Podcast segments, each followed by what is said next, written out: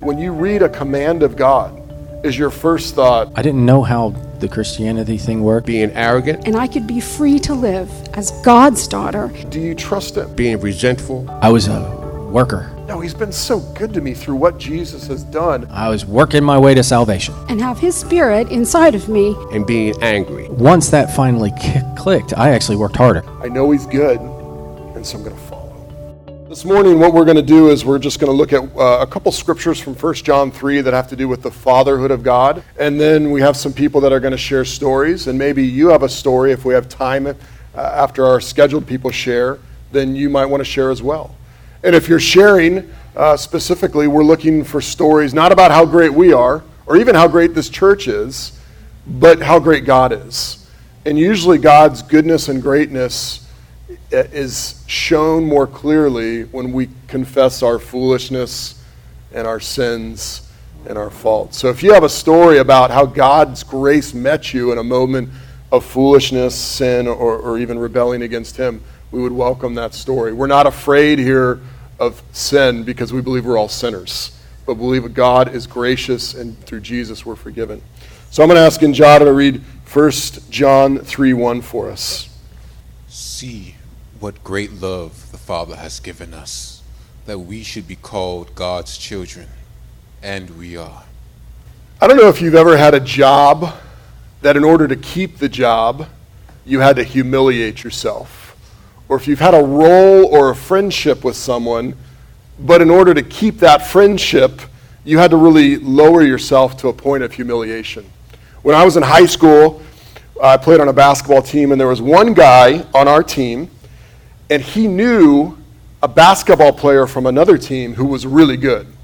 I mean, this guy from the other team was, was we just called him six nine because he was six nine, and it was obvious that he was going to play college ball somewhere.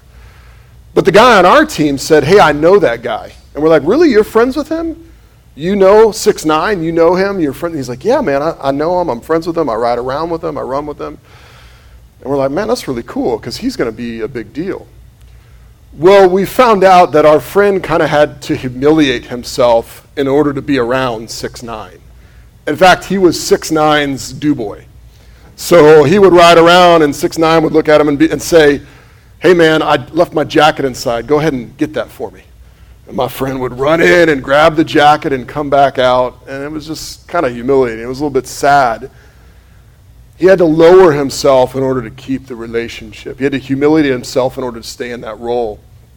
I was reading uh, an article popped up in Facebook over the weekend. A couple different sites uh, showed this article about uh, movie stars who had hired people to do humiliating jobs for them. Mark Wahlberg, Marky Mark and the Funky Bunch, has hired someone to be his human alarm clock. So he has a guy on staff that just comes into his room at five in the morning. Hey man, it's, it's time to get up. Can you wake up now? That's kind of a humiliating job, right? You have to lower yourself in order to stay around Marky Mark. I mean, you're there, but you're kind of like a fool for being there. Ludacris, I read that Ludacris has someone that carries around batteries for his Game Boy. Like, that's his job. Ludacris is playing Game Boy. He's like, oh man, I'm out of batteries. And the battery guy's like, I'm here. I got your batteries for you. Rod Stewart has a team that goes ahead of him whenever he's going into a city. Let's say he's coming to South Florida to sing. They go ahead of him to the hotel room and they darken the whole hotel room for him with curtains so that he can sleep. He has a room darkening team. And Diddy has someone that just carries his umbrella around for him. Can you believe that? I mean, you're around P. Diddy, but you're just the umbrella guy. You're just the umbrella guy. And this one, this one gets me. Mariah Carey has someone that flies around the world with her just to hold her drink for her.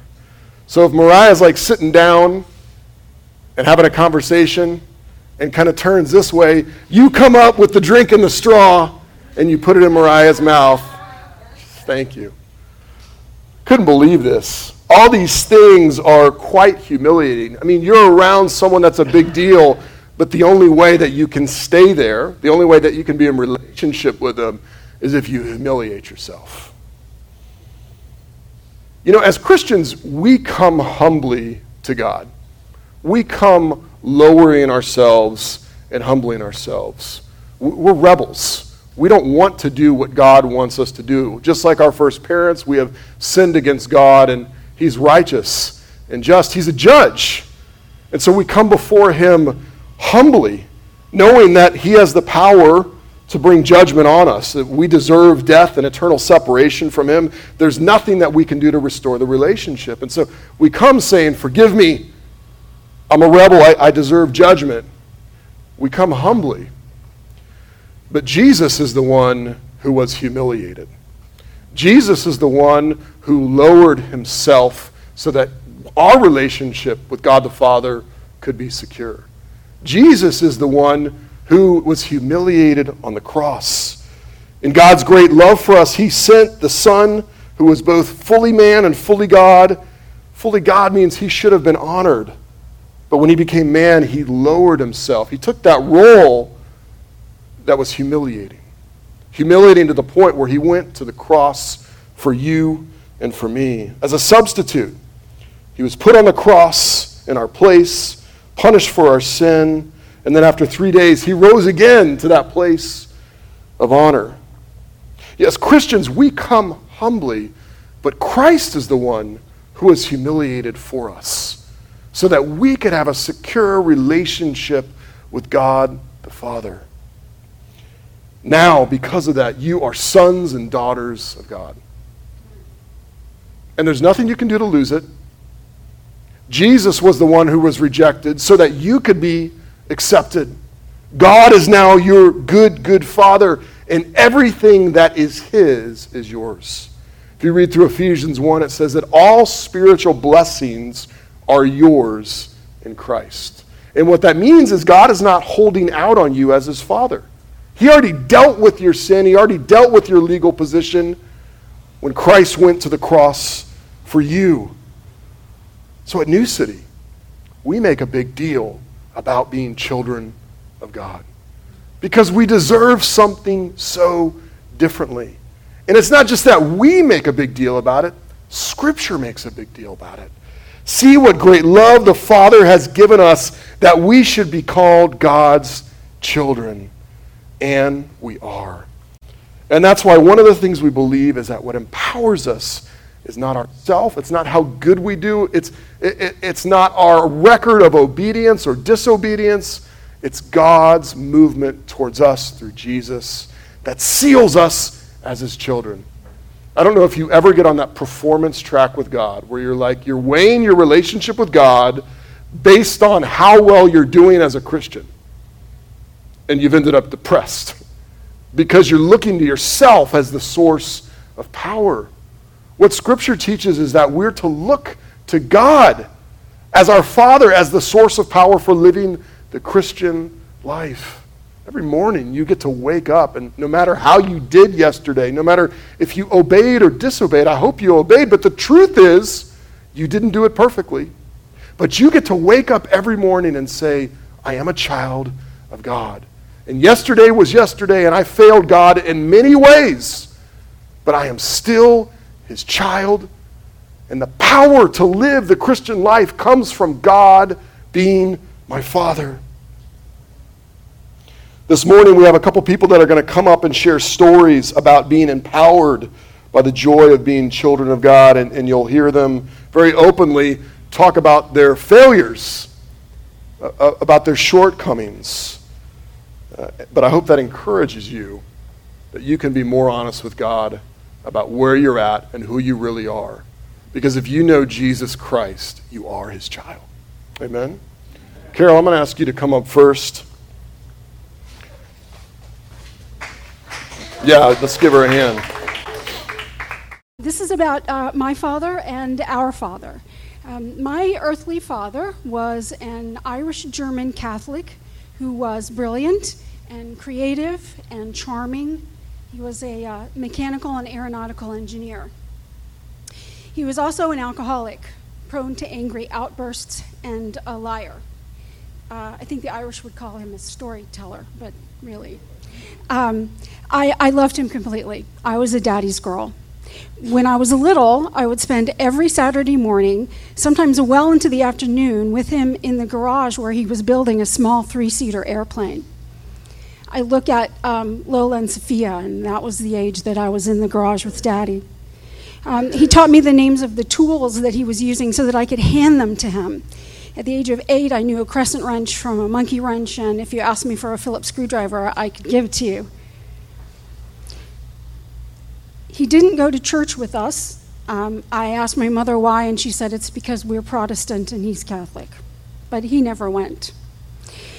When I was nine, he had a stroke. He had a giant ego, and the loss of the use of the left side of his body devastated him beyond repair. We moved from Houston, Texas, to Fort Lauderdale, where my mother's family lived. He retreated into delusions of building a boat in the carport, kind of like the airplane in the garage, and spent his days drinking beer and reading boating magazines and looking at building plans. He died when I was 23. It took me years to sort out my mourning of him. I missed the daddy of my youth. I didn't miss the man that he had become. But God, my heavenly Father, called me to himself when I was 25. I met some Christians who taught me about God. He's all knowing, he's all powerful, and completely and utterly pure. Through the scriptures, they showed me how my sin created a wall between me and God, a wall that required a sacrificial death in order to be broken down. I needed to pay for my sin with death. It was the only way I could have a free and clear relationship with my Father God. So they also taught me about Jesus, who he was, what he taught, how his death, his death, could be a substitute for mine. Through faith in Jesus and his atoning death and resurrection, that wall between me and God could be completely broken down, cleared away. I would be forgiven and I could be free to live as God's daughter and have His Spirit inside of me to help me do that. So now, I had full access to God. The one who created the universe and the earth and everything in it was also my Father. I could talk intimately with Him about anything, and He would listen. I could find out about His character in the Bible and also in the Bible, I could find answers to all my questions about what it means to be a disciple of Jesus. The church I was in took a horribly wrong turn and became increasingly performance oriented, controlling, and then abusive. Strict obedience and imitation of those above me in the Lord were mandated, and people said harsh and hurtful things to each other in the guise of speaking truth. Almost 10 years after I was baptized, I left that church and the practice of Christianity altogether. It was a dozen years before I stepped foot into another church, and that church was St. Andrew's, our mother church, in 2008. There, I learned what true Christianity and discipleship looked like. I began a very long process of sorting out the good and the bad things I had learned as a young Christian and letting go of the false teachings. But I had in the back of my mind that turning my back on God and living a sinful, self indulgent life all those years, including becoming an alcoholic, was too much for God to forgive. I struggled with guilt and shame. I even left St. Andrews for about a year and a half and lived with my mother in Fort Lauderdale until she died. Fueled by a resolve to get sober and return to a life of discipleship, I moved back to Hollywood and to St. Andrews. I was welcomed back. Um, through God's incredible, almost unbelievable grace, I got sober in Alcoholics Anonymous. I get my six year medallion this Saturday. Um, and slowly I began to to believe, to really believe that God could and would forgive me, and that His Holy Spirit, who I had punched and kicked and squashed at every turn, was still in me and would still help me to live as a disciple of Christ. I adored my earthly father, and I obeyed him out of love and fear. But he disappointed me, and I felt like he abandoned me. He was only a human. But God, my Heavenly Father, will never let me down and will never leave me. I obey Him imperfectly, sometimes just barely, out of love and gratitude for his patience and his forgiveness and his forbearance. Look it up. Look up forbearance. I can talk to him whenever I want, and I'm certain that he is always listening. I know that his plans for me are for my ultimate good and for the good of the kingdom.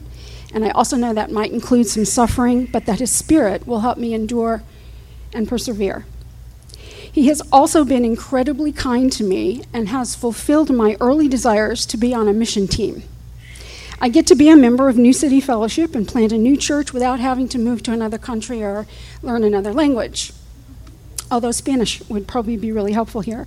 Um, I get to see God expand his kingdom right on the front lines of spiritual battlefield in our city. I get to see that here. My Father in heaven, your Father, our Father, is a pure and loving Father with incredibly high standards and, thankfully, much grace. What more could I want? Happy Father's Day. I think we often get confused in the Christian life that we think uh, somehow either God is just just and righteous or he's just love and grace. But the reality is he's both all the time. He's always both. And when we disobey him, it matters. When we break his law, it matters. And yet we find that we can't stop. We, we, we can't stop cutting corners. We can't stop, uh, you know, even in the motives in our heart. Even if we were to do everything outwardly perfectly, we would still find that in our hearts there's, there's things that we're harboring that, that we can't follow him out of purely goodwill. It's like the prodigal son's older brother was following the father because he was incredibly self righteous. So we find that even if we try, we fail God's standards constantly. Yet, because we're his children, there is no, there is no second place in his family. Uh, John 17 says, Jesus is praying to the Father and, and talks about the love of the God the Father being the same for disciples as it is for Jesus. That's incredible. God the Father's love for us is the same as his love for Jesus Christ. And when you grasp onto that, it begins to change everything. I'm going to ask Ron to come up. You know, I could stand here and tell you what kind of person I was when I was in my active drug addiction, but I want to go into a different perspective here. I want to talk about those behaviors that led me into living a sinful life. I'm talking about being arrogant, being resentful, and being angry. And you know, you can look at those three behaviors as sort of say, well, Ryan, you were sitting on a, on a three-legged stool, okay? Uh, and I was. You know, I was arrogant, you know, because I didn't feel as though I was getting enough love or respect from other people. I was resentful because I believed that you did unforgivable things to hurt me. And, um, wow. I was I was a pretty terrible person, but you see, all these behaviors were in my life long before I made the decision to use drugs. I was arrogant when I was a kid. I was resentful when I was a kid. I was very angry when I was a kid, you know, and those behaviors followed me through my life and really opened the door to me becoming a drug addict. Now, I recognize that in varying degrees, I'm always going to be arrogant, I'm always going to be resentful, and I'm always going to be angry. And I say that because I'm never going to be perfect. But to balance this out, I need to be humble. That's the fourth leg underneath that stool. Because that's my only chance of being able to live a life out of sin. Um, being humble, being open to God's grace, being unforgiving. Um, I, I just want to say to you that those behaviors could have led to me becoming something far worse than a drug addict. I'm not a murderer. I don't go around hurting people, but still, in the eyes of God, okay, uh, my arrogance resent, and resentment can be seen as, uh, as being sinful. Finally, I, I just want to say that I appreciate this opportunity, Pastor John, you know, to share with everybody here, and uh, I certainly enjoyed uh, the membership class. I got a chance to learn a lot about uh, the type of work that you're doing, and and I just want to do another shout out to you. My mother is a pastor, so I grew up and I know what it takes, how much pressure is on you, the burden that you bear, because I used to watch my mother go through those very same things.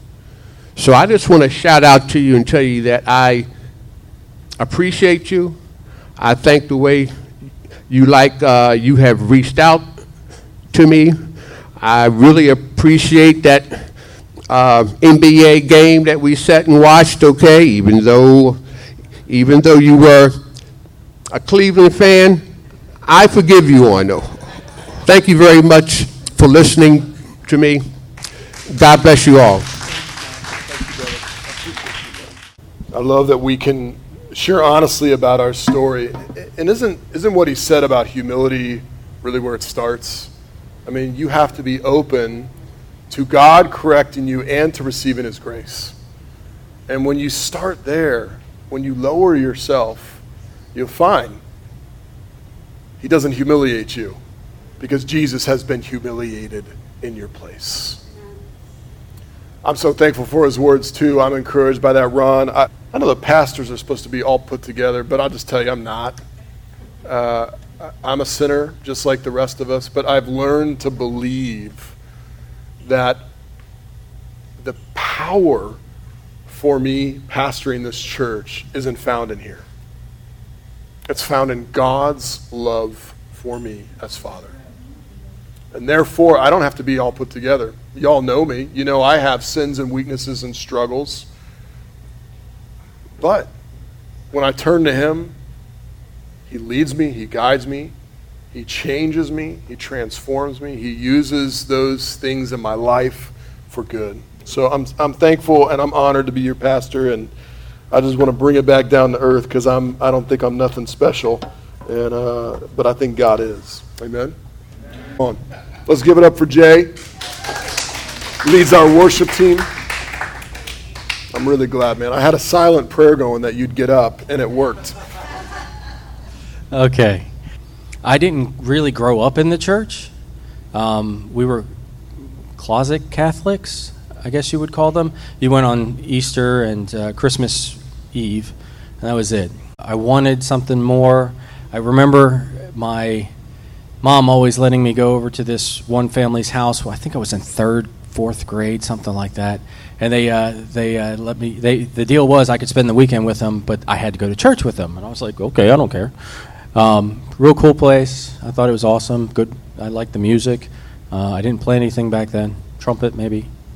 Um, and that's where I kind of got introduced to God as a child, and uh, then growing up, moving around, moved to Memphis, went to high school, met my lovely wife. Um, was not really a good teenager growing up. I was, know, I did a lot of stupid stuff and drugs and alcohol and just a lot of stupid stuff. Uh, one particular night, I uh, I did something really stupid that probably should have put me in jail. Um, and the next day, I kind of woke up and was like, I'm to find out what life's all about, or I'm just not to keep living. So I was probably 18 years old. And I went to church. Uh, it's a place that I used to sell drugs at. And uh, yeah, I was that guy. And so, uh, we're we're good here. Um, thanks for the levity. Uh, but I, uh, I told the pastor what w- was going on. Uh, he knew me. He actually kept inviting me to church, even though I think he knew what was going on outside uh, before church. Um, and he's like, "Look, I, I want you to stick around. Uh, there's this guy here. It's uh, you, he's a football player. You know, he, he's he's got a bad back. He's got a bad background in how God saved him." I was like, "Sure." And so he's telling the story of how he uh, his life was uh, kind of turned upside down. How he was a professional football player and and how uh, you know how he got into drugs and how he got into everything. How he would intentionally try to hurt people, uh, and kind of kind of like opened my eyes to what I was doing, and really kind of just. I was like, wow. I mean, does he know my story? Um, but no, this was his story. But it, it mirrored a lot of mirrored a lot of what I was going through, and and so uh, I kind of was like, okay, well then I, I'm gonna I'm gonna check this out. I'm I'm gonna check this this Christianity thing out, and so that's that's where God became my father. And then uh, I didn't know how the Christianity thing worked, so I was a worker.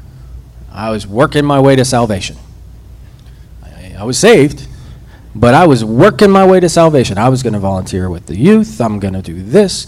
I'm going to. I, I had already picked up music by that time, so I was helping out with the band for the the youth band and all this stuff, and getting involved with Sunday school. I was going to work my way back to being good with God. I had to re, you know, serve my time for all the bad things I did because I didn't. It didn't click that it didn't matter. I could do all I wanted to, or I could do nothing. I was already saved. I believed, and so once that finally clicked, I actually worked harder. Um, not because uh, I thought I was at this time working out my salvation. It was, oh my God, oh my God, my God, right? And now, because of what I know He did for me, that's why I want to serve Him completely. It's not for working out my salvation. It's because I'm serving the one that saved me. Because he loved me so much, even after what I've done.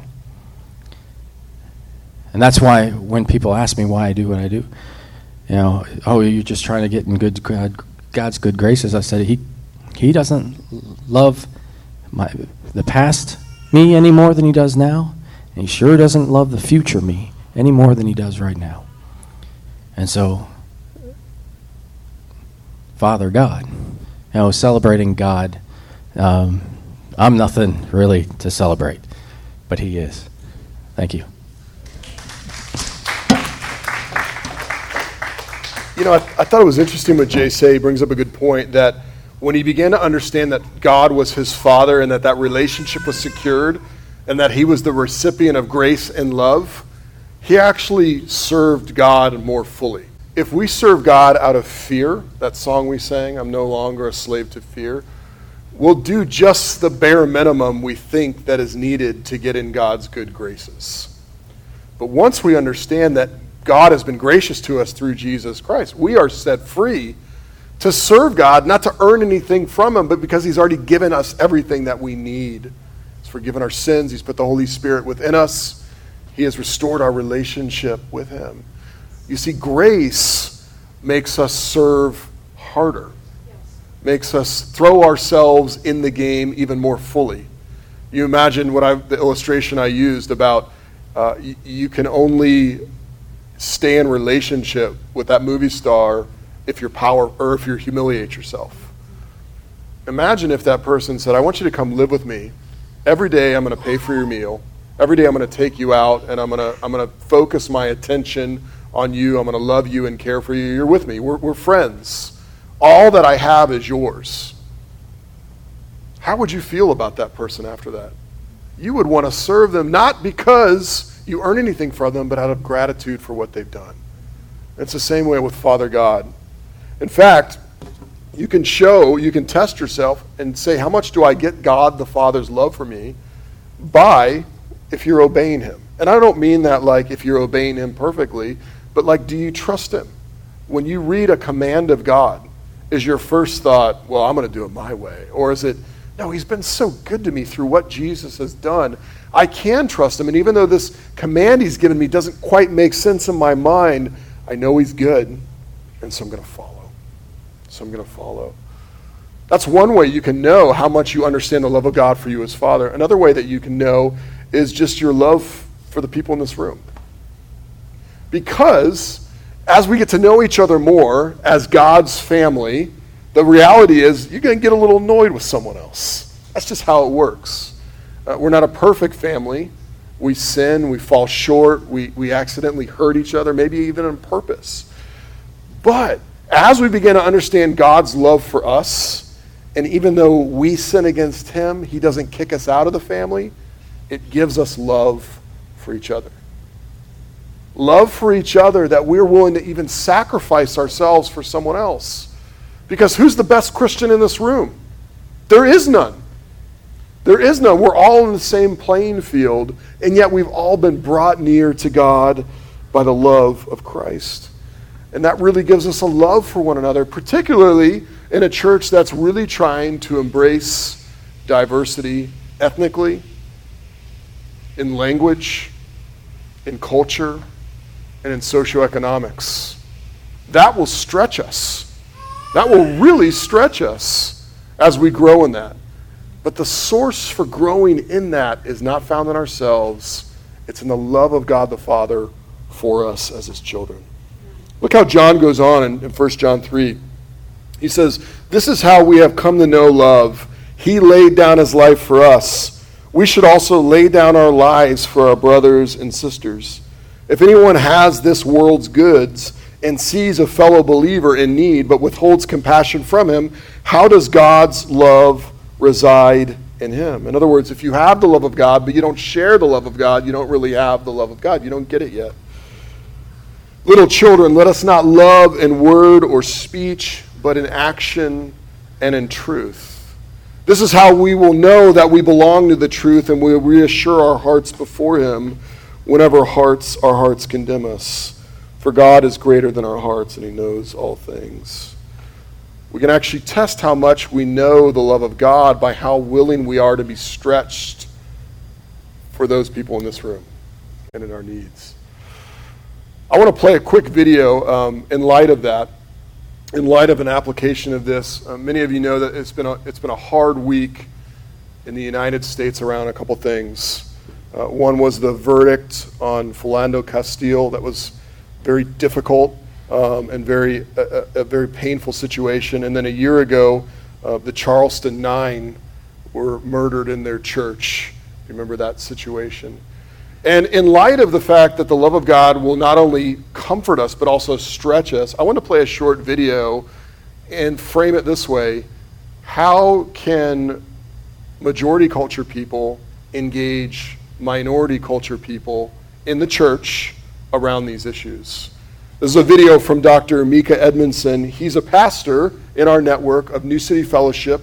Uh, he's in Grand Rapids and really sharp guy, um, incredibly smart guy, and they just became an official church, so they're they're kind of right in our stage. Um, but I wanted to encourage you just to listen to this and think about it as a way that you can show the love of God to someone else by trying to understand uh, perspective and where they're coming from. So the first thing uh, that uh, white brothers and sisters can do to stand in solidarity uh, with uh, minority brothers and sisters who are experiencing ju- injustice um, is to is to simply listen uh, to, uh, to do, to, to listen with, uh, and, and to have conversation with humility, intentionality, and measure.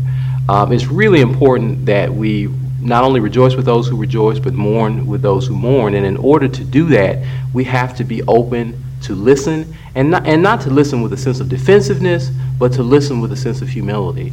Um, also, we've got to be um, we've got to be intentional about um, about not only hearing and listening, but also trying to seek out practical ways in which we can um, add our voices to uh, to uh, speak against the injustices that brothers and sisters are experiencing. Uh, it's really important um, that minorities recognize that they're not in this alone, but that their brothers and sisters uh, uh, are, are caring for them, both in the inward man as well as the outward man, both in uh, spiritual uh, matters as well as practical matters.